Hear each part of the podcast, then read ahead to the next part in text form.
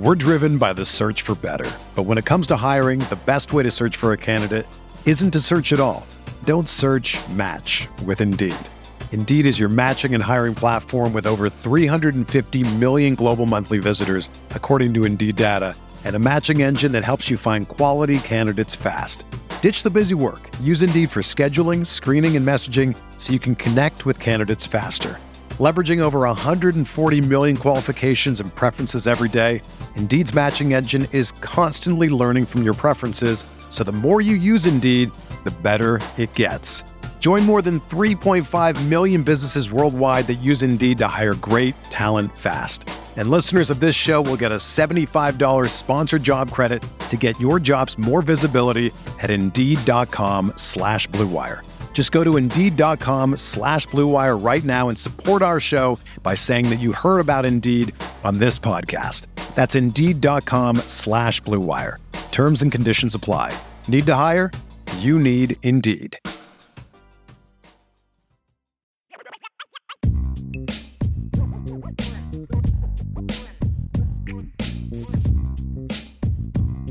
Welcome to the show, IB Nation Sports Talk, up and rolling with Vince D'Addario. I'm Sean Stires. We've got a lively crew in here tonight. Vince and I, I apologize, it is 6.03, but to be quite honest, Vince and I were talking about all of you before we logged on. It's true. It's true. See, it, it's not just in the show, people. We talk about you outside the show too. That's right. You're in our minds. You're in our minds. It's a it's a great great place to be. Glad to have you with us here tonight. Um, man, and it's it's it's warming up already. Good. It's it's a mailbag night. We've got questions already flowing We in. do. We've got a couple super chats Bring them. sitting there. I'm I'm ready to get into this tonight. It's it's going to be fun. I think. Yes. I mean, it's agree. always fun, but it might be even more fun tonight. There's a little chippiness in here, and I kind of dig it. I know. I thought we'd get this last night because Jess and I were talking about, you know, the offense. Have we seen the best? Have we seen the worst? And, you know, there was, Jess brought one of his spreadsheets, you know, so I don't know if that, you know, sort of like just soothed most people's minds or. Of course he did. That's right. Love it. I need to tune into one of the spreadsheet shows. That's what needs to happen. Yeah, you should go back to last Yeah. Tuesday, man. Last Tuesday was I can't remember the name of the show, but if you watch last Tuesday's Yeah. show, that Okay. was like that was the, the like the whole with the personnel packages and the result of the play, and it was all Oh, okay. about it, it was his his thing was is it play calling or execution, and he basically went through on every play. Okay, this one was execution, this one was play calling, and you know, kind of did a tally like that. And again, he had the personnel packages all in the, the whole thing. It was Facts mixed with opinion. yeah, I a lot like of good it. stuff. I A lot of good stuff. Uh, kind of like this show, facts mixed with opinion, right? Truth. we try to lean on facts to form our opinions, but yes. you know, as much as possible. I you mean, know how that goes. Hey, hit that like button. I mean, you're here and you're you're you're going crazy in the chats already, so you might as well hit the like button if you would help us out, help out Irish Breakdown, and of course, rate, review, and subscribe. I was just looking. There's some new uh, Apple podcast reviews, Oh, as well. really? you know, so Are they, are they good? at your own peril. it's there, there's a mixture. There's a mixture. Well, I mean, that's to be expected. Can't make everybody happy. It's you and I were mentioned in one, so I'll let you. Oh, I'll let you check it out. Gosh, now I, gonna make me wait for the whole show to check it out too. All right, you're as bad as my son. I told people a couple of weeks ago if they, you know, like if they reviewed in the Apple Podcast or whatever, that we'd read the reviews, and we didn't Oh. get many at that point. But Hey, read them up. well, do you want to start off with the one we were talking about? To Why not? going? Let's just kick this off the right way. Let's just just jump. Do in. it, baby. Bombshell. David Smith. Why isn't the media asking Marcus Freeman or Tommy Rees the tough questions about the offense not being up to par? Mm, Do they get the questions beforehand and say which ones they'll answer? That's my favorite part of that question, by the way, because it, it starts off with like, okay, this is a reasonable question. You know, I'll I'll entertain the question. Then it's like, does he get the answers beforehand? It's like, okay, stop. It is, I would say, it felt during COVID, it felt very rehearsed as to who they would call on when nobody was in person. When they had control of Yes. things through the Zoom, it was Correct. I And- felt like that was a bit not rehearsed, but there were certain people that they would call on because you knew that those guys were going to ask softball questions Yeah. and like serious softball questions, like things that didn't even have to do with the game that was being played. You know, it's like, hey, today's a sunny day. How do you feel about that being at Notre Dame? Like, those are the kind of, and we all, you and I both know who those people are. It felt like those people would get called on an awful lot. Yeah. I will say that. Now that things are back to normal, I do not feel that that is the case. I never dreamed I would talk this much about coffee, especially since I'm not really a coffee drinker. But ever since we first tried Trade Coffee, my coffee loving wife is not only hooked, but I've even started to drink coffee, and I've got my mom hooked on it as well. Let me tell you about Trade Coffee. It's a coffee subscription service unlike anything you've tried before because they partner with top independent roasters to freshly roast and send the best coffees in the country direct to your home on your preferred schedule. Their team of experts do all the work, taste testing hundreds of coffees from across the US every month to curate over 450 exceptional coffees that make the cut. I've told you about our collection the rich, sweet flavor of the Big City Roast from Joe Coffee, the full flavor of the Black Velvet from Atomic Coffee Roasters, where you can actually taste the malted milk balls. We love it. And if what I got isn't up your alley, don't worry. Trade will have whatever it is that you want. You can shop their most popular coffees by roast or flavor profile, or you can take the coffee quiz like we did and get expertly matched with the coffees that you'll love. Trade is the easiest way to get your very best tasting coffee delivered fresh when you need it. You've got nothing to lose because Trade guarantees you will love your first bag. If not, they'll work with you to replace it for free. So if you want to support small businesses and brew the best cup of coffee you've ever made at home, it's time to try Trade Coffee. Right now, Trade is offering our listeners a total of $30 off your first order plus free shipping at drinktrade.com slash Irish. That's drinktrade.com slash Irish for $30 off your subscription to the best coffees in the world. Give it a shot.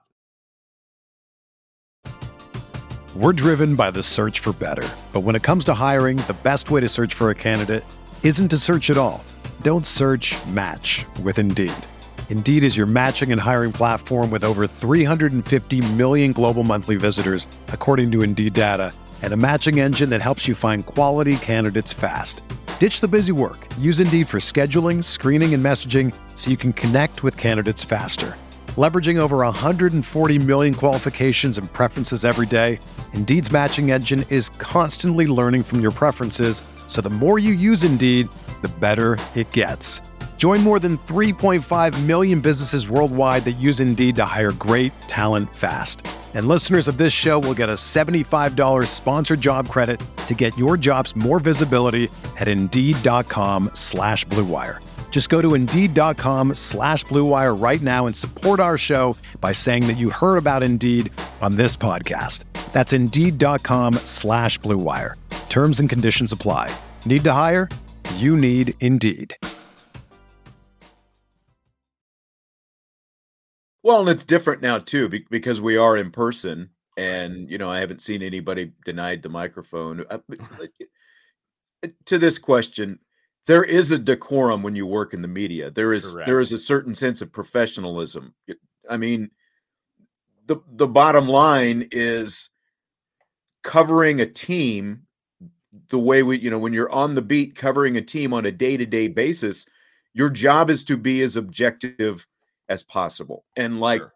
me personally what i learned a long time ago is and sometimes it's easier and sometimes it's harder. I have to remove my emotion from the equation when i'm covering a team so that i can be as objective as possible. And i know that pretty much you know probably 90% at least uh, or more of the people on the beat obviously feel the same way. And there are notre dame alums who are on this beat you know and you know i know that they're uh, those guys feel the same way based upon the way i observe them going about their job you know now they they still have notre dame degrees hanging on their wall but they're trying to be as impartial as possible when they're covering this team and like Sure. to the question about asking the tough questions, I mean, I'm not sure what you want to ask. Like I heard, you know, just the other day, one of said Notre Dame alums asked Marcus Freeman, "Your red zone defense has not been good. How are you going to fix it?" You know, in as many words. I'm paraphrasing, obviously, right? But of course, like, what else do you want him to say? I mean, is he supposed to say your red zone defense sucks, you idiot? How are you supposed to, you know, what are you going to do about it? I mean, he literally, it was like, you know, your red zone defense has not been, you know, what what steps are you taking Right. to make it better? I, you know, like I don't know if that's a quote unquote tough question or not, but I, I think all the appropriate questions have been asked, and there is a way to go about asking them. For one, if you're sitting face to face with someone, and you know, and I saw Derek say this, you know, go into work tomorrow and ask your boss the tough questions everyone wants to know. Let us know how it goes. And it's like, yeah, if you're sitting with your boss, you can't go in there confrontational or confrontationally and think that you're going to get a reasonable response to whatever it is you're asking him if you go in Right. a confrontational manner. And when you're covering a team like this on the beat day after day through the season and year after year, you know, personally, I've been here for 22 years. You've been here for what, 18 now yeah. doing this yeah. and you know and other people have been here for longer than than us obviously but you can't you can't go about it in a confrontational fashion or they can you know choose to do with you whatever they you know like i haven't seen this happen in a long time but there was a time where someone was basically denied the microphone for a while you know with the in-person Right. stuff. And and that's is Marcus Freeman our boss? No, he's not our boss, right? So I mean, the parallel is hilarious, but it's not it's not to a T. But at the same time, they do have control over how we do our jobs, right? Because they can deny you the microphone, they can deny you access, they can deny you. Now they haven't done this in a really long time, like you said. they have they- the right to re- they, have they reserve the right they don't have to give us a credential if they don't want Right. to And and nobody's gotten in a fight with Mike, Marcus Freeman either. You know what I mean? So like Right.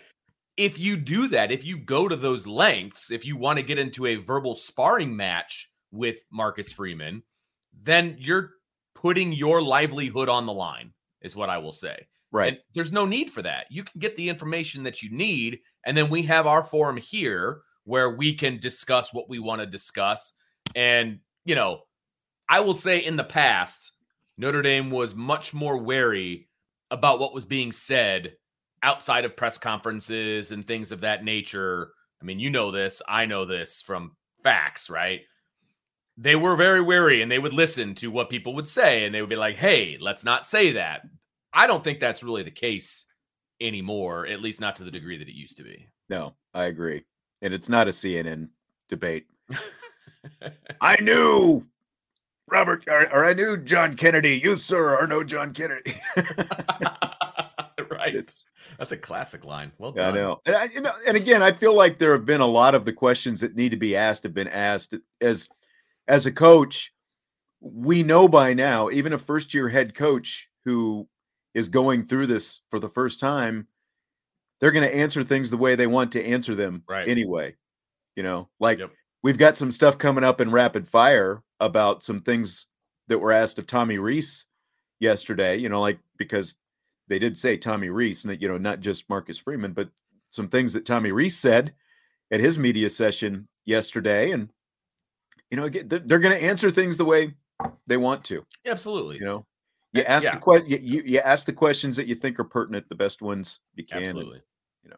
Absolutely. And and I as I said I said this on Monday, I think Marcus Freeman's almost a little bit too honest at times, you know? Like sometimes I know. I mean, there have been a couple times where it's like, yeah, you don't really probably need to tell us that right now because exactly. not that he's giving away like game plans, but just about like the way he thinks about some things. exactly. Some of the inner working, some of his, you know, thought process. And look, it's refreshing. I will say that.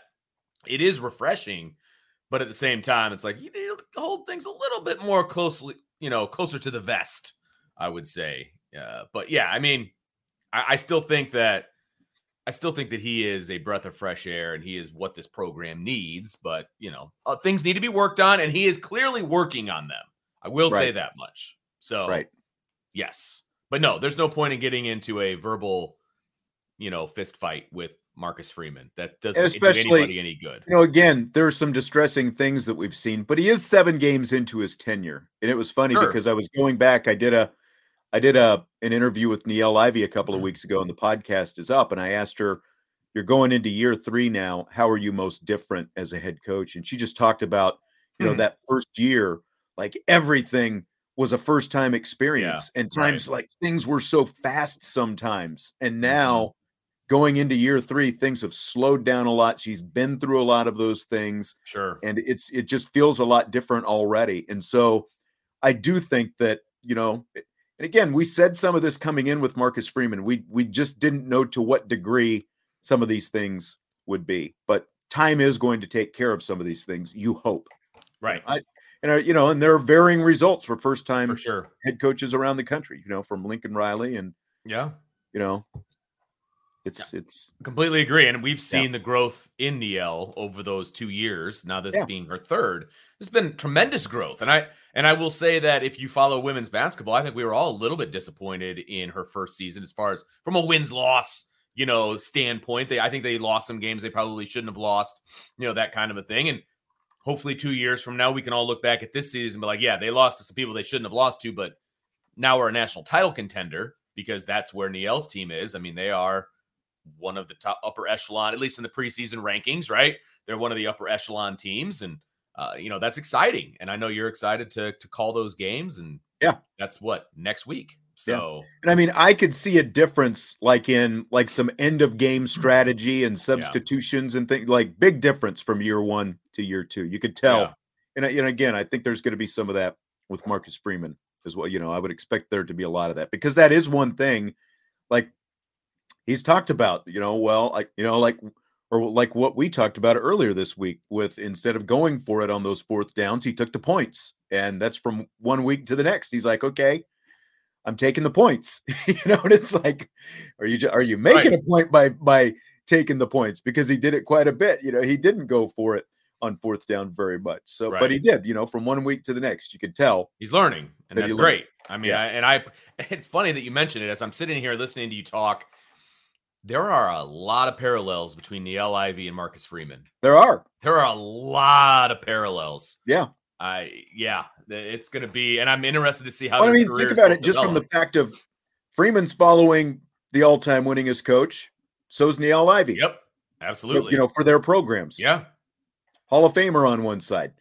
BK's not a Hall of Famer yet, but you know he's won a lot of games. I don't know. I would I would think at some point he's probably got a pretty good shot to be in the College Football Hall of Fame. You know, but for, both of them were considered one of the top assistants in their game right. when they were finished being assistants. Right. I mean, Niele was in the NBA for goodness sakes. So right. I mean, they were both looked at as you know the best at their what they do, and then they both got their first head coaching job at the University of Notre Dame. Right. And I realize the football end of things is bigger overall, but women's basketball at Notre Dame's no slouch because of what Muffet McGraw did. Again, both of them followed very high profile yes. coaches at a very high profile institution. Right. So. Exactly. So, it, yeah, I, I, see a lot of parallels there. Young, really, really good at recruiting. Yeah. You know, all of those different things. There's a lot of parallels there. It's going to be fun to watch both of their careers and kind of how they match up and mesh up as they move forward. Concur. I just like this one. Dropping dimes. Would you rather watch the 2016 team lose to Texas 10 times or watch this year's team lose to Marshall 10 times? Uh, I don't want to ever watch Notre Dame lose to Marshall again. At least you no. can explain away Texas and say, well, it's Texas. You know, at least they have a history of winning. You know, Marshall has a movie, and that's about it. So, yeah. no, I, I would take Texas every single time on this one. Every time. I would too. I would too. No doubt. That Marshall was just like not only was it a loss, it was just an ugly game and oh yeah, just just the whole thing. Yeah. Just not good. Okay. Stymie Snurdly. Why does a touchback on a kickoff come out to the 25, but a touchdown on a punt uh, or touchback on a punt only comes out to the 20? Because the NCAA says so. That's They'll say safety. I mean, that'll be their answer. I got. Yeah, I think they were trying to. They don't want kick because returns. they're trying to minimize kickoff returns. They're trying to give some extra incentive to just take the touchback, right? and so you get it at the 25 instead of the 20. I think that's the thing. Yeah, they they don't want teams to return kickoffs. They don't. And Yeah. returning punts is a lot less dangerous from a full speed situation because you are allowed to block gunners. Yeah. You know, you're allowed to block gunners at the line of scrimmage, where that's not the case on a kickoff. Number one. Number two, you don't have a bunch of linemen running downfield to try to tackle the kickoff man. You do trying to tackle the punt returner. So they're not able to get up to the speed and, you know, all of the, there's a many, a multitude of things, but basically they're discouraging kickoff returns. They don't really care about punt returns because, well, again, let's be honest, most teams are fair catching punt returns anyway. Very true. Yep. Very good explanation as well. DMND13. Which position groups do you think will be the best on each side of the ball on next year's team? Ooh. I'm just going to go offensive line. They're only going to lose Jarrett Yeah. Patterson And, and, Josh Lugg, Oh, that's right, Josh. Yeah. So the, Grandpa will be gone. excuse me. Yes, they will lose the two guards, but they're going to have two, you know, young. You know, I think you would expect Could be. Spindler will be in the mix. Yep. And then uh Kristofic, I would think, Right. would be the other one, at least at, at the moment, since he's gotten starts already at guard. I think he's Right. the presumed next man in, right? Um yeah, I think the offensive line will be really good. It's hard for me to go away from the running backs, though. I mean, that, That's true. You Good should point. get all those guys back, you know, and you you'll get uh, Gi'Bran Payne back, and you know you'll get you're going to have quite a stable there uh, at running back. So that would be a, it would be a toss up for me between the offensive line, I, and I think I would go running back just because, in theory, as long as Chris Tyree doesn't leave for the NFL, which I don't think he's going to, you literally get everybody back. And in the offensive line, you do have to replace two guys. Not that I don't think those other two guys are going to do a good job, but you got the exact same running back room coming back, of which we would probably say that that is one of the strengths right now for the team is the running back room. So Yeah. I'm going to go with running backs. And we haven't even seen Gi'Bran Payne yet. yeah, yeah, And I think that there's, you know, there's there's some potential there as well. yes, absolutely. And What do you yeah. think about the defensive side? To me, I've got to go with the secondary. Yeah. I think And- just right now, just because you got the young guys already Yes, exactly. in there, and you've got more talent on the way, and who knows if they'll be Mhm. able to make some impact next year. You know, as young guys. If we were splitting the defensive backs between safeties and corners, I would stick with the corners alone. Right. But I think the strength of the cornerback room what also leads me to say defensive backs, right? And the only reason I'm not going, I can't go with defensive line because they lose too much. You, you've got too many, too many guys to replace, too many tackles to replace, too many snaps to replace on the defensive line. They could be really good. The deep, the linebackers, again, if the top line guys all leave and it's all youth, yes, we're all excited about the linebackers, but they haven't proven themselves yet. See, that's, that's the difference. what happens if they all stay because of the extra COVID year? It's like it kind of creates a little bit of a conundrum, doesn't it? With with all you know, like guys like Jaylen Sneed, Prince Kollie, who I think everyone wants to I mean, see more of. I- I- They're, I'm excited about that group, but I can't go into the season saying they're going to be the best. You Right. know what I mean? Just because we've seen what these young DBs can do. Yeah. So yeah, it'll be interesting. I, I probably most excited about the linebackers. I will say that much. Hmm.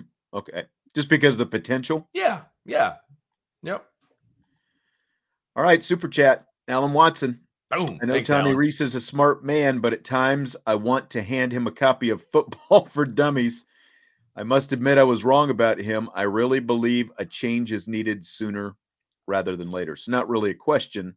More of a comment, but we Yeah. appreciate it, Alan. And I think we have hemmed and hawed kind of around that topic an awful lot. Obviously, not going to the point of football for dummies. I think he's a very smart guy when it comes to X's and O's. It's the only thing that I question mm. is calling an offense for the personnel that you have available to you, which obviously is a big part of being an offensive coordinator.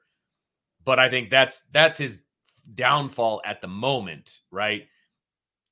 And that does bode well more for the NFL than it does for college because the NFL is more carbon copy from team to team to team when it comes to offense. You're not within very few parameters, you know, obviously like the Ravens, for example, maybe the Kansas City Chiefs, you're not really changing your offense based on the personnel that you have.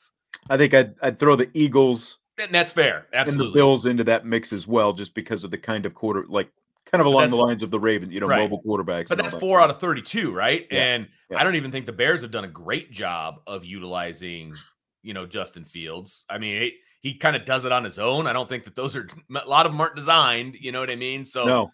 I I just think that it bodes more well for the NFL because you could just plug Tommy into a lot of these different offenses and he'll be fine. You know, where it's college, you just got changing personnel all the time, year to year to year to year. You have to be able to adapt and you have to be able to call plays for that personnel. I don't think he does a great job of that up to this point. You know, and again, it, it just it makes you wonder the last couple of years because we did see more of him. Yeah. You know, catering and tailoring to the strength of the personnel. Who was calling those shots? You know, was it actually him that was doing that, or was it Brian Kelly telling him right. to do that because we haven't seen the same kind of adaptability so far. Yeah, absolutely correct. So yeah, I, I don't, you know, I don't, you know, Alan, you're not alone. I, I don't think we're all kind of scratching our heads, to be yeah. perfectly honest with you. I, I am, I expected different. I will say that for sure. Jeff, how much confidence do you have in the D containing Q's quarterback and his running given they've been atrocious against other QBs that aren't near the runners. This guy is in that area of game. Ouch, I say. Okay, Sean, you're the stats guy. Have they really been hurt to the degree of a game changing situation this year by a mobile quarterback? No, I mean, because I don't the think they have. Quarterback who did the most damage against them was the Cal quarterback, the guy right. from Purdue right. who you know just would take you know the rush got past him and he would you know take off because he had so much open field in front of him. There you know, there has not been a running type quarterback who has done that kind of damage. Like CJ Stroud didn't do anything right. against him. The key to the whole thing is not running past the quarterback. And that you know when they run past the quarterback right. on their rush you lose contain.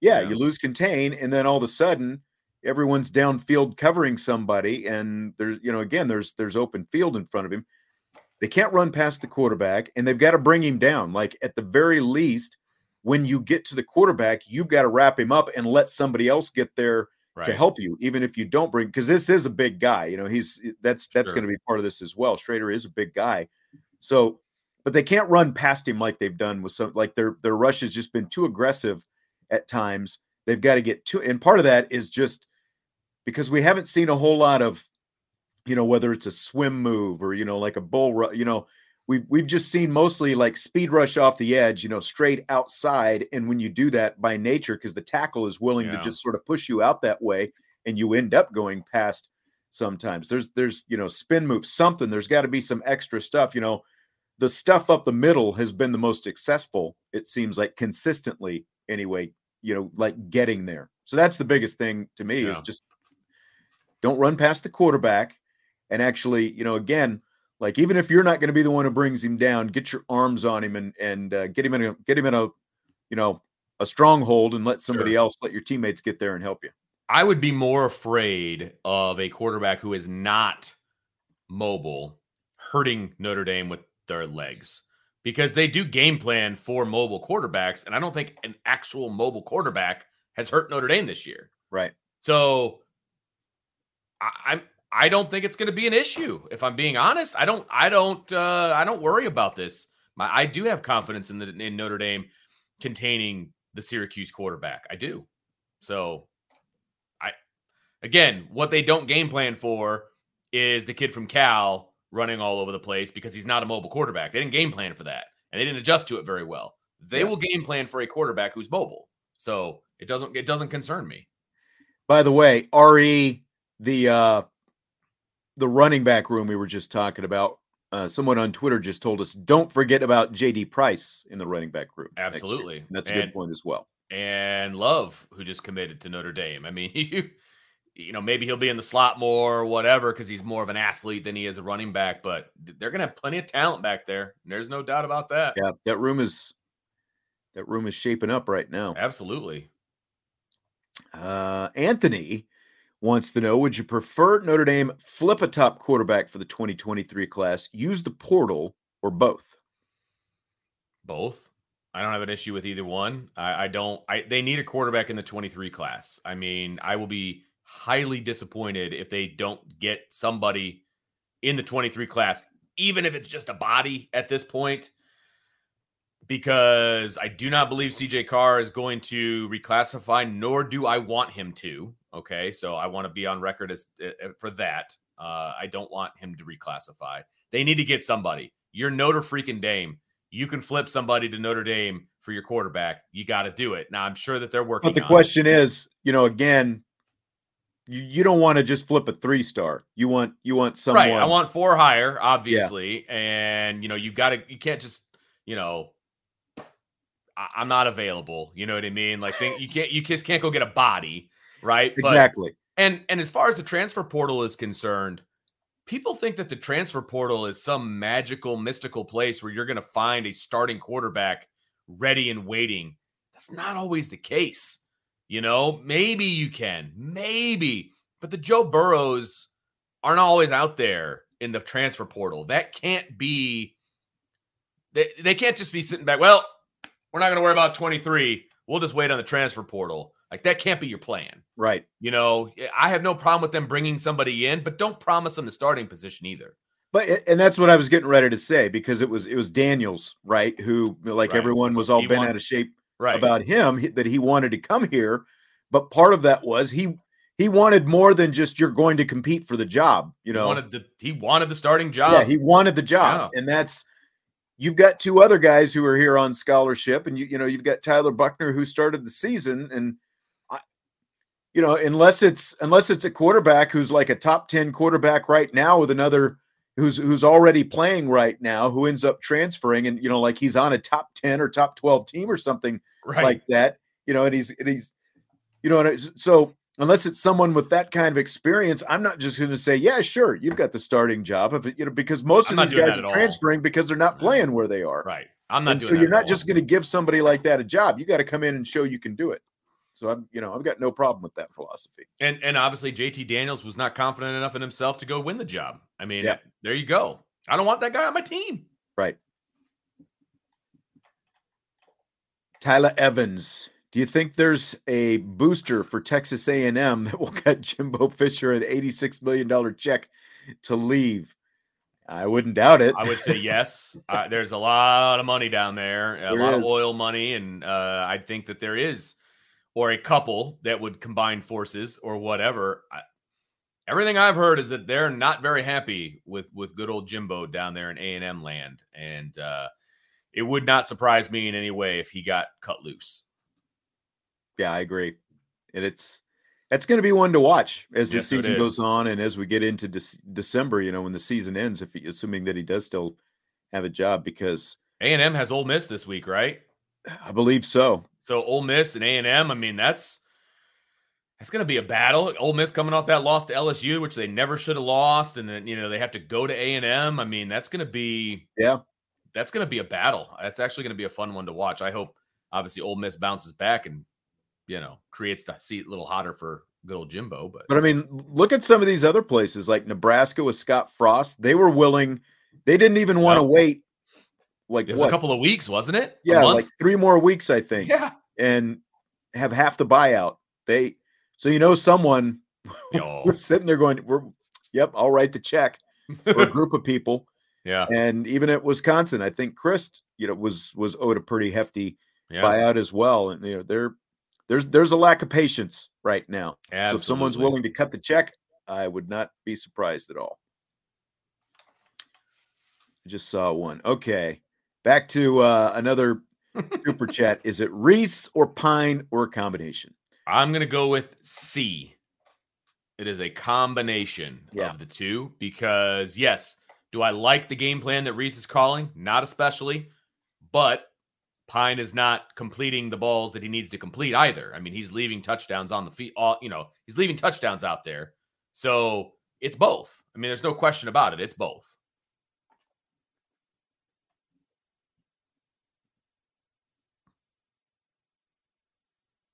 Row Did we lose Sean Stiers? I think I'm back. Okay. Whew. When they start spinning, I'm like, did I, did I, is it me? Is it Vince? but I made it back. You were in the middle of saying combination. I agree. Uh, yeah. Look, play calling has not been optimal, and but there Correct. are still plenty of passes. Like there are at least a half dozen passes in the last two games that if Drew Pyne hits, it's a different game. Completely different game. Completely and different. I do still think you have to remember this is a backup quarterback who is out there. Correct. Running the show. Like yes the expectations obviously jacked up. Now he's a third year guy. You know, he's been around, but he was a backup coming into the season for a reason. Absolutely. So, you know, I, I think some I, I realize it's hard to be patient when you're watching this and you've invested as much as you have every Saturday, but it's just for that reason, I do think Tommy Rees needs to do an even better job of yes giving Drew Pyne, putting him in situations, especially where he can get some early success because confidence confidence is key for any quarterback, but especially a guy like him it seems yeah. like he needs to build that early confidence and let that carry him throughout the game. Which is why I put more of it on Rees than I do on Pyne. Yeah. But if there's any percentage that you're giving to Pyne, it has to be a combination. It's not 100% either one either guy. I would say it's 60-40 with Rees as the 60 and Pyne as the 40. You've got to you've got to call a game to tailor to Drew Pyne, but Drew Pyne has to complete those passes too. So, I mean, it's a combination of the two, no doubt about it. Yep. Shannon wants to know if we think the noon start versus Syracuse is a good thing for the Irish. I think it is. Get at it early, no waiting around, win big, go home early. What do you think? I don't put a ton of stock in game times when it comes to college football I will say when you're on the road, a night game sucks. Excuse my language. Hey, you're all you're doing on the hotel all day. The, yeah, exactly. Yeah. I, that's no good. So I would say anywhere between a noon and a 3:30 start is pretty great. You know, a noon start, you're getting up pretty stinking early to get over to the field, get ready, get taped, you know, you know, warming up and all those things. I mean, that's an early wake up call. Yeah. So that's the only problem I have with a noon start is it's such an early wake up call, which means it's also a very early bed check and all of those other things. But when you're on the road, it probably doesn't matter quite as much as it would maybe if you were at home. So is it a benefit for Notre Dame? I don't know that it's a benefit. It's a benefit for us. I, am happy that it's early. Yes. So I'm cool that the post game show is going to end around dinner time as opposed to breakfast time. Right. So that's always a bonus. But, you know, it's all in the eye of the beholder. If they come out and play well, then yeah, it was a benefit to Notre Dame. If they don't, then you could make the argument the other way around. I mean, they've played early games before. It's going to be a sellout crowd there at Syracuse. So there should be, it's not like they're going to go play someplace at noon to a half empty stadium or something like that. It, it, there should be some buzz in the building. And I think right. I think even as a visiting team, you can feed off some of that. You know, there's energy in the building and that kind of thing. It it is like you're you know because like it's it's just so foreign to Notre Dame because we're typically used to they go on the road and what probably at least 80% of the time they're playing 7:30 right. kickoffs and that right. kind of thing when they go on the road. And those are brutal. Yeah. Those are brutal. I mean, yeah. you you've experienced it going on the road with women's basketball. If they play a night game, not only are you sitting around the hotel the whole time, but then generally after the game is over, you're hopping on a plane to come home, which means you're getting back literally in the middle of the night, early morning. There's there's, there's just nothing good about it. There's nothing yeah. good about it. Yeah, we're going to Northwestern next month, and they're playing a 9 p.m. Eastern oh, time game. After brutal. you know, you go because again, you got to go over the night before. Mm-hmm. You do the whole thing, you know, the whole routine and and all that stuff. So I think there can be some benefit to it, but it, it is it, it is different for Notre Dame. So right. who knows? I mean, I'm really curious to see because we still have like the whole home versus away, and that's a question that you know that, that came up I think last week as well. The home versus away thing has still stuck. They haven't played well at home. They've played Right. much better on the road against good teams. Well, I'm This is- fairly confident about this week. Yeah, and this is going to be the second time they played the number 16 team in the country on the road because BYU was number 16, Syracuse is number 16. Yeah. Get them both. Well, I guess you know Shamrock Series, but it, Eh, it was away still. from home anyway. the West Coast, So- practically. So yeah, I mean, two time zones over. Yeah, compared compared to Indiana, it's on the West Coast. I mean, I, I do want to throw this one in here right away. Uh, Dropping Dimes wants to know if we're still doing a kick uh, a countdown show. Uh, yeah, yes, of course we are. It's ten to noon, maybe ten to eleven fifty or so, just to make sure we get or even earlier than that because there's a podcast that has to be posted before Yes. the game starts, and once the game starts, we got to be focused. yes, I can't be editing you. audio Yeah. while the game is going on. So, yes, and this is a game where I also am very thankful that I'm not working for my old employer because the countdown show that I would have done would have started at 7 a.m. Ugh. That's a hard pass at this point. So we are always 10 to noon, regardless of kickoff time. So make sure you guys tune in 10 to noon on Saturday. So thank you, dropping Yes. dimes. Appreciate that. Yep. We will absolutely be there Saturday morning. We'll be Yep. right here with you. Just go ahead and throw this one. Vince, who's the signature on the Louisville Slugger bat behind you? It is a Ryne Sandberg bat, and uh, it has a fake signature, like an engraved signature on it, and it has like his stats and you know his MVP and all of that. Well, back when he was a single A manager, and I forget what organization was it for the. It wasn't for the Cubs organization, was it? I think it was. Was it okay? but but at it the was before they were here. Yes. Yeah. So at the time, the Cubs organization was Peoria. And so they came to South Bend, and I took my bat with me to the game, and he actually signed it for me, Nice. which was awesome. So it's got the real signature on it, and it's also got kind of the engraved signature on it. So it's kind of my pride and joy. Uh, but I also have a a uh, a, a uh, scorecard from the country club that I used to work at, and Ara Parseghian and Lou Holtz played around a golf together, and they both signed it for me.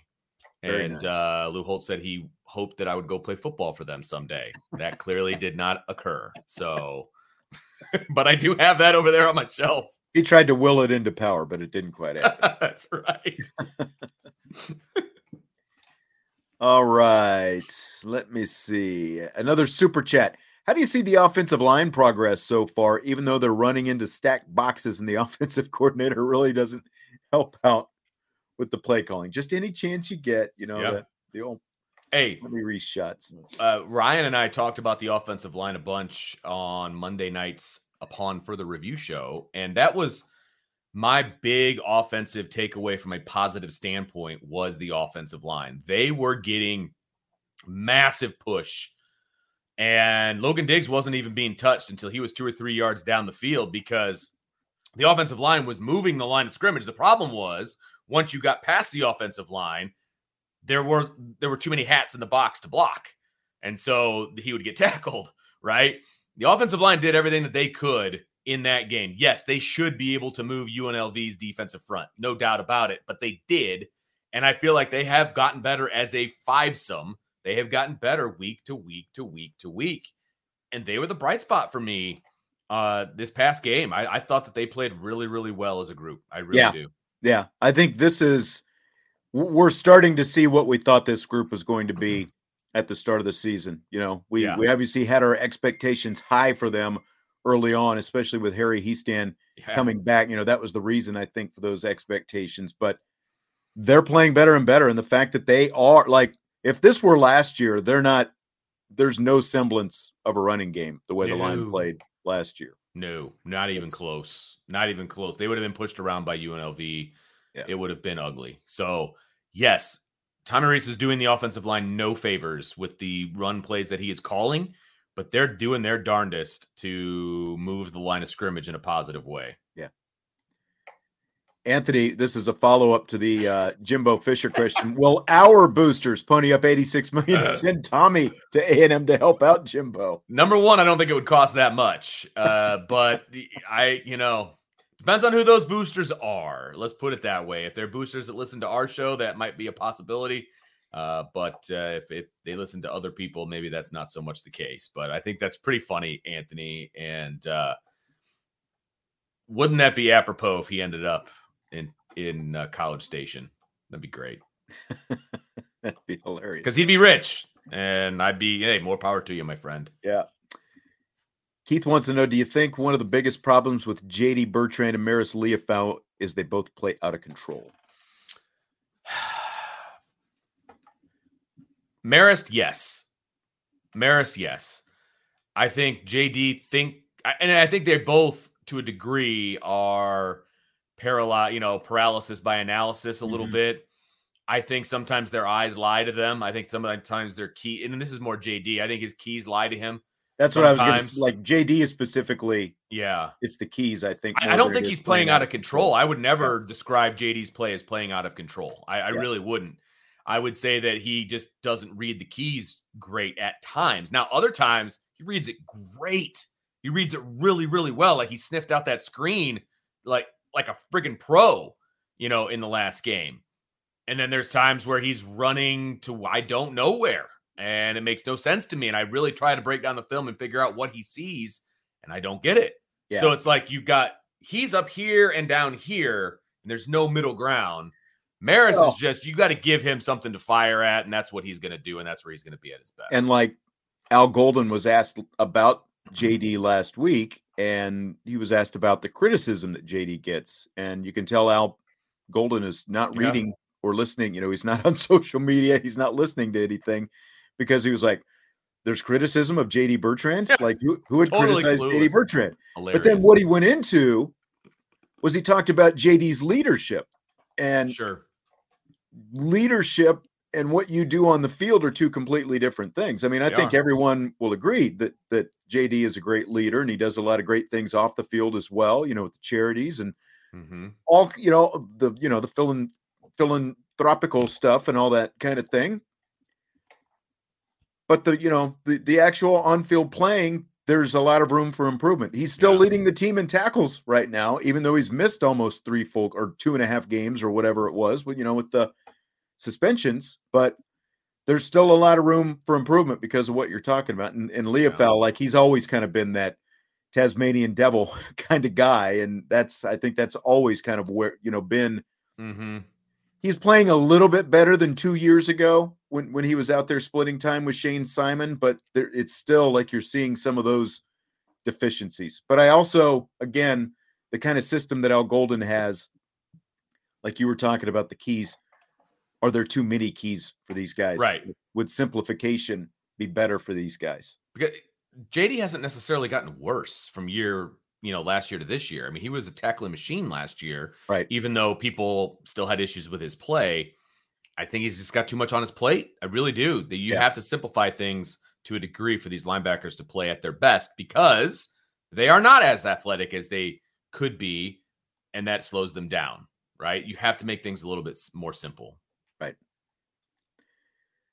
Shannon, would you rather be stuck in three hours of traffic in Chicago or have to rewatch the Notre Dame Stanford game from a couple weeks ago? That's an easy one for me. I don't know about you.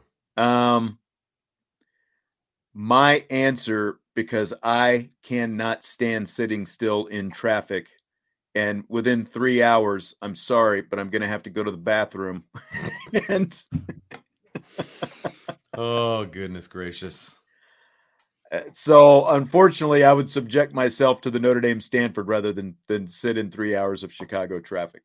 I have become I have come very close to becoming an axe murderer by sitting in traffic. Yeah, So I can't stand it. I there's a reason I live where I live. I will take every side street in the world to avoid an extra 30 seconds at a Yes. stoplight or, you know, There are very few things in my life that I hate more than brake lights. yes. And when you're going into a big city and you see those brake lights coming, man, it is just a knife to the heart. I I I, swear I cannot. I I need to know exactly how. I mean, you know me, and you know I'm either right on time or a couple minutes late to everything. right. If I don't know the exact amount of time it takes me to get and it's more the latter than the former. if I don't know what time it takes me from get to A to B exactly to the minute, then I don't like I can't even imagine. Hey, we got to go five miles. Might take 10 minutes, might take an hour. I don't know. Let's whatever. Like, nope. Like, I can't live my life that way. I can't do I it. know. I know. And it's like George Costanza in the Seinfeld episode. He's like, get in the right lane, get in the left lane, don't take the bridge. You know, it's like, Seriously. get out. You're not wrong, man. And I, I second guess every move I make. I should have stayed in that lane. Or I know. oh, I know. Horrible. And the toll booths going to Chicago, it's always like flip a coin. It's like That's- it's like you've got you you know you've got a choice of three, and of course the one that you get in always you know then as soon as you're in that one, you look to your left and the cars are like zipping right through that gate. But as soon as you get over there- nobody's moving. That's as soon right. as you get over there, it'll stop. And then the one That's you right. were in starts going. That's just That's right. how it works, man. And it's like you want to yell at the people, have the money ready. You've been sitting in this line for 10 minutes. Why are you still digging in your pockets when you get up to the toll booth person or the machine? You should have it ready to go. Yeah, you took us down a bad path there, Shannon. Sorry. no doubt about that. No doubt about that. Salty, what are the chances Marcus will bring in David Cutcliffe or someone like that for quarterback development, if not OC? Well, first of all, you can't just bring him in for quarterback development. You have to fire a coach. Okay. Because he can't develop a quarterback and not be an on the field coach. And who you're getting rid of, I know everybody's going to say Tommy. If you're bringing in David Cutcliffe, it's because you're looking for an offensive coordinator. Yeah. Let's be honest, right? So would I be fine with that? I mean, sure, give him a shot. I mean, I don't. He's obviously have he has head coaching experience. I think a lot of people would like. He obviously has had a lot of success with quarterbacks. Now, his success is with you know his most storied success has been with the Mannings. I feel like you or I probably could have coached the Mannings, and and people would have thought we were quarterback gurus as well. But at the same time, he does have a pedigree of coaching up quarterbacks and things of that nature. I feel like he could do a really good job with Notre Dame's quarterback. So I'd be fine with it. What are the chances? I don't See, know what Marcus's relationship is with David Cutcliffe. Yeah. don't. You don't know what his relationship with him. Maybe there's somebody else. And he still has an offensive coordinator right now. And, you know, a little bit less than half a season to get through. So I don't know. Exactly. I mean, I think I think you know just from the outside looking in, everyone would be fine with a move like that right now. But you, I just I have no idea how realistic that is at this point. yeah, right. Agreed. I'll get Tyler's super chat in. Ooh. Cowboys versus Bears Sunday. I mean, come on, Tyler. I You mean, know, you know who I'm rolling with. we know who he's rolling with, and you know who I'm rolling that with. guy, that, uh, there, Yeah, one of the, I forgot that it. I know. He's a Cowboys fan. I'm a Bears fan. You you you got to ride or die with your team, you know. So this is this is the one week where we have to go head to head, and based on the way the Bears played the Monday night, I mean, it's not the be all end all, but it was pretty fun to watch. They played well. I was shocked. I was shocked. My daughter was I happy. was too. I was shocked too. Believe I've me. I- informed her that you know she might have to get kicked out of the house if she doesn't watch out. I, I, you know, if the Bears win, I hope she's just sticking it to you all night. That's right. That'd be great. I've uh, I, you know I, I think the over under in that game is like 42 and a half and I'm feeling the under Ooh, right now. that's a Not lot of feeling a whole lot an of NFL points. game, especially with these offenses. I know. It's a lot. Oh, Cairo Santos, though, he's money. Just get him the ball, let him kick some field goals. He is. He is. Uh, Bears defense is, you know, playing pretty pretty well, but The Cowboys' defense is pretty darn good too, and that's I think it's going to be a little me. more complicated for for Justin Fields Yes. than it was against the Patriots. I agree. Yeah. I agree. Who do you think ends up in the playoffs this year? And I'm assuming you mean college football playoffs. I Would assume that that is what he means as well. I, I assume that's a mean, it's going to be Ohio State or Michigan, yeah. one of those two teams. So I'll go with Ohio State. I will never say Michigan. Yeah, and it's I I just you know I I, haven't been that impressed with Michigan, though. No, I mean, it- from an analyst standpoint, right? I have not been that impressed with Michigan. I've been more impressed with what Ohio State has done, although neither one has played much of a schedule up to this point. right, right.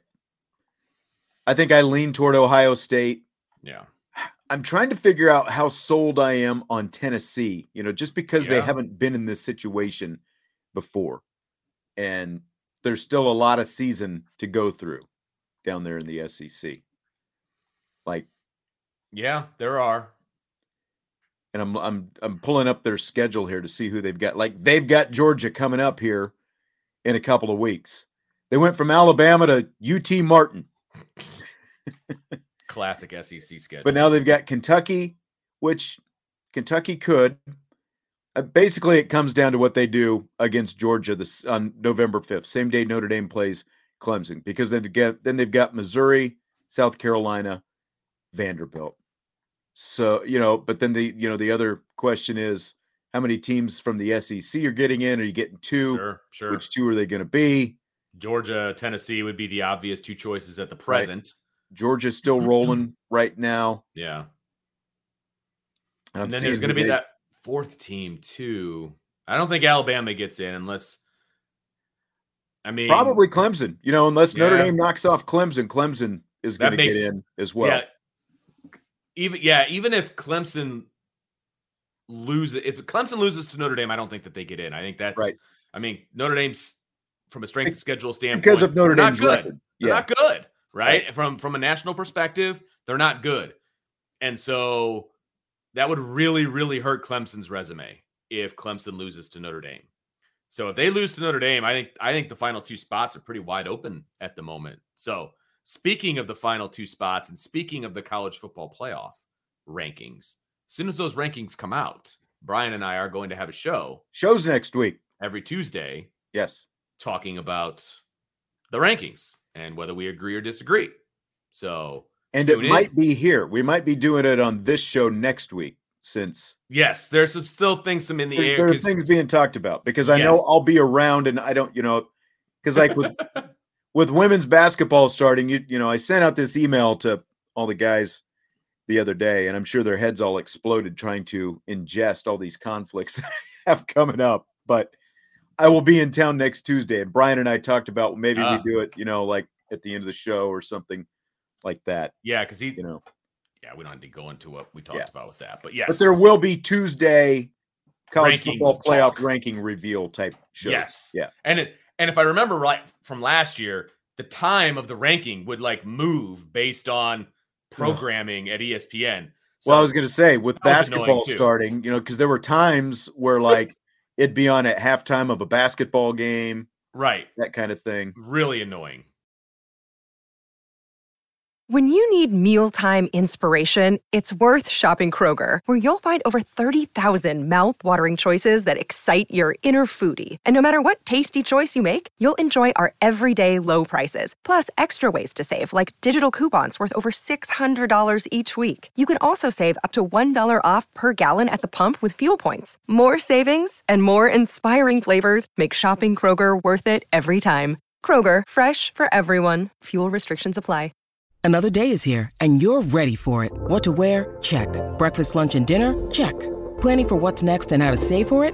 That's where Bank of America can help. For your financial to dos, Bank of America has experts ready to help get you closer to your goals. Get started at one of our local financial centers or 24-7 in our mobile banking app. Find a location near you at bankofamerica.com slash talk to us. What would you like the power to do? Mobile banking requires downloading the app and is only available for select devices. Message and data rates may apply. Bank of America and a member FDIC. Tyler, when are you going to join the Big Ten Conference? Because my Buckeyes would love to beat you guys on a regular basis. We're letting I- Ohio State fans back in here. Well, I Welcome, I Tyler. did I did uh star that one from Tyler, and then about three comments later, I blocked him. So Oh, okay. I okay. figured I'd keep him in because even with the end of the I didn't thing, see what I- he was saying. Was he going? Was he just going nuts? oh or, yeah, Notre Dame's a dumpster fire. all these- Okay, okay, all goodbye. right. You know, but See ya, Tyler. you know, the first part, I don't mind the question. The answer is no time in the near future. And and we've had this conversation about the Big Ten many, many times. It's not going to happen anytime soon uh, because Notre Dame is still a viable product without conference affiliation, and they will be until things change. And the expansion of the playoff only cements that for me. So I don't see them joining a conference anytime soon. No, I completely agree. It's not going to happen. The fact that they expanded the college football playoff, that is that was the key. And they're working on that TV contract. Those have been the top two things Correct. all along, having the access to the college football playoff and Yep. having the TV contract for the home games. And you know, there as we've talked about on this show before, it's like what three more seasons they've got left on that, you know, in the current deal. But there's going to be some bidding partners out there. Absolutely. And NBC got what they wanted by adding the pin, Big 10. That's not a detriment for Notre Dame. NBC wanted more than just Notre Dame. They wanted to be able to basically have as much college football as possible on Saturdays. Notre Dame, in addition to something else, they got a Big Ten package for prime time, and they're going to have Notre Dame as well. Or you know, not we don't know for sure, but I think that there are going to be some competitors in that bidding as well, because you know, because with all this different things, I think Fox could be in the mix. I think CBS might even be in the mix, and who knows, like if if you know Disney, ABC would want to be in that mix. So I don't see him joining No, no. anytime soon. Is that a frosty? Let me see. I'm I'm looking something up here real quick. All right, fair enough. I'll, I'll pull this up then. Derek wants to know if I'm drinking a frosty. Uh, it is not. It is a soft drink, but uh, I was very tempted to get a frosty when my meal was over for lunch. So very tempted. I I did donate a dollar to homeless children to get five free frosties. And They're sitting right on my dashboard on my car, and I need to start cashing those in. So Nice. I'm I'm excited about that, and I hope the, my dollar really goes to help the homeless children. Where the, the okay, here it is. I was going to say I, I I lost it. So Mr. 2.0, given how this season's gone for both the team and for individual players, do you see the Ademilola twins both coming back next year along with Riley Mills? So that's what I was looking up. Yeah. So- oh, okay. Jayson has played this is his fifth year and he has played 11 games 11 games 8 games 13 games last year and he's on set so this is it for This is jayson year five, no matter what yeah and this is year five and, and, he's, he's, and played he's played five, so he's Right. using his COVID year right now. exactly and Right. justin only played three games as So a freshman so he has one more year left and i would think he would come back Man, I, But- I I would be putting a pretty hard sell on Justin because the Viper position is wide open after this year. Because I know people were counting on Keon Keeley kind of taking that spot as a true freshman, which at the same time, even if Keon Keeley was coming in, I would still be begging Justin to come back yeah because I'm not pinning all my hopes and dreams on a true freshman on the defensive line. But now that's that has become even more of an open position. And so like look Justin, you are going to be the dude on the defensive line if you come back yes and you will only raise your draft stock, et cetera, et cetera, et cetera. I am begging him to come back. So regardless of how this season went, I'm still begging Justin to come back. I agree. I, and I think that he should. You know, there's he's played well Yeah. this year. Don't get me wrong, but, But he hasn't played NFL well. Right. And he's and, it, and it's been in you know a reserve type role. I mean, he's Yeah. not a starter, right? And he's been getting snaps, don't get me wrong, but he's not the man on the line. Next year he could be. You Yeah. know, he could be considered one of those guys. So, yeah, I I think I think he'll def I well, I think the staff will definitely try to get him to come back. And I think he's a smart kid and I think he'll make that the right decision. I hope. Yeah. I hope. Hunter wants to know how bad did the Stanford loss hurt the recruiting? I don't think it did. I mean, we've we've talked about this a bunch. Is the win loss record important to recruiting? It's okay. I mean, it, it it it's a factor, but I don't think it's a very high factor to be honest. Because again, you've got Marcus Freeman selling, you know what these kids are trying to buy, and he can loop the win loss record however he wants to make it. You know what I mean? To make it appealing to a recruit. Hey, see that kid? He sucks. That's your spot. Let's get in. You know, let's make it happen. Yeah, obviously, wouldn't say it like that, but you know what I mean. Like you can spin it any way you want. If you're an offensive lineman, hey, you're not going to play right away, but when you do, you're going to be coached by Harry Hiestand, and you're going to go to the NFL. Yep. Or if it's a position of need, like, hey, look at these wide receivers. It's going to be the lowest output for wide receivers since the Bob Davie era. We could use you right now. Yep. You know, so I mean, you can spin it any way you want. And I fully anticipate Marcus Freeman will do that. Yeah. I think that, you know, from the outside, there's more hand wringing than from the inside when it comes to actual wins and losses because after 2016, the recruiting, you know, they had a good they had a good recruiting class and they started you know the recruiting continued to get better you know and i think that that becomes part of the pitch hey we need you out there you Yeah. know, you can you can help us you know Absolutely. kind of Yep. so No question. You can sell it any way you want. I mean, that's that's how you recruit. I mean, and I trust Marcus Freeman in that arena very much. shamrocker are you open to predicting against notre dame on a few of these upcoming games I'm always open to it. yeah i mean I, don't, I don't, I don't i'm not sure what the intent of that is but I- I think they're trying to. Are are you a true homer? Are, Right. Are you a homer? i mean if that's it i mean like i'm i'll no i'm not gonna well i just I haven't done my pick for Syracuse yet. I will tell you I'm going to pick Notre Dame to win because I like how they play on the road. I don't know any specifics yet. As See, and that's the only thing. Like, if if this was a home game, I think I'd probably pick Syracuse for sure. To be quite honest, the way they played at home, Yeah, right. but the fact that it's on the road, maybe that is a factor. You know, Sure. maybe that does help them. Right. And, I, and I'll tell you what, Shamrocker, I, right now, I would pick Notre Dame to lose to Clemson because it's at home. But they're, I have a feeling they're just going to play really, really well. It's going to be a good game plan, all these different things against Syracuse, and it's going to change my mind. I'm going to be like, okay, they figured it out. Let's go. And then they're going to lay an egg. Like, I'm always open to picking Notre Dame to lose. That's not, that is definitely not an issue. Stymie wants to know if there'll be an IB basketball show this year. Maybe not daily, but at least once a week. I mean, you know, once January and February roll around, IB Like- Nation Sports Talk. that's right.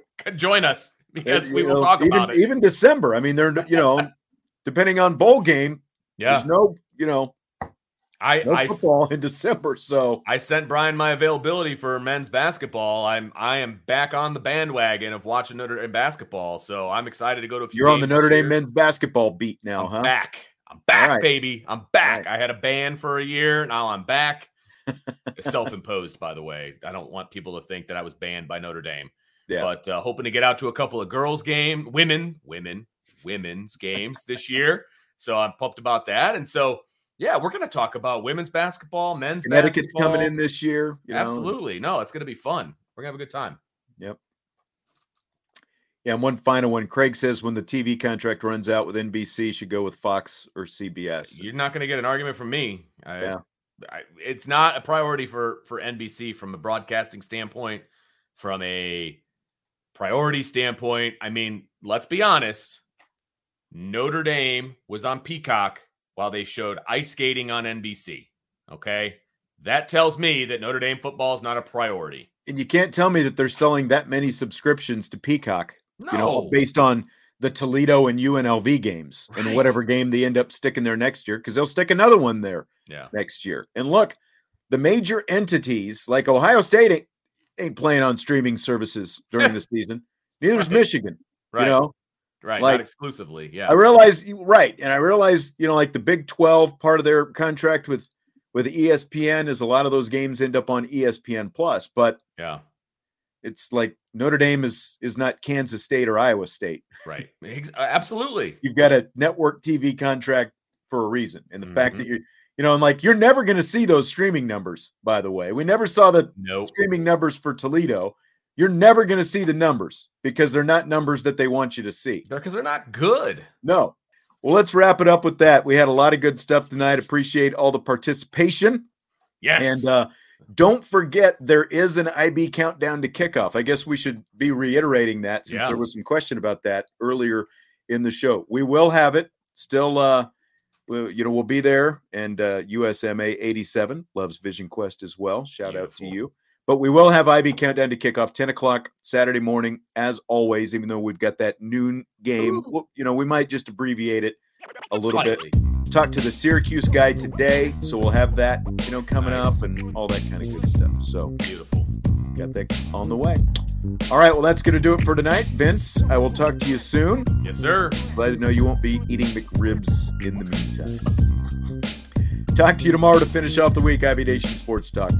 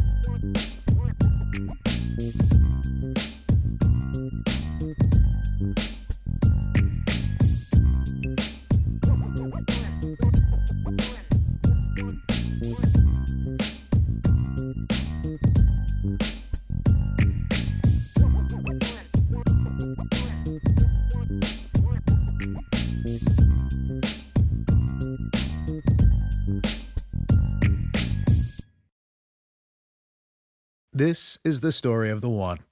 As a maintenance engineer, he hears things differently. To the untrained ear, everything on his shop floor might sound fine, but he can hear gears grinding or a belt slipping. So he steps in to fix the problem at hand before it gets out of hand. And he knows Grainger's got the right product he needs to get the job done, which is music to his ears. Call, clickgrainger.com, or just stop by. Grainger, for the ones who get it done.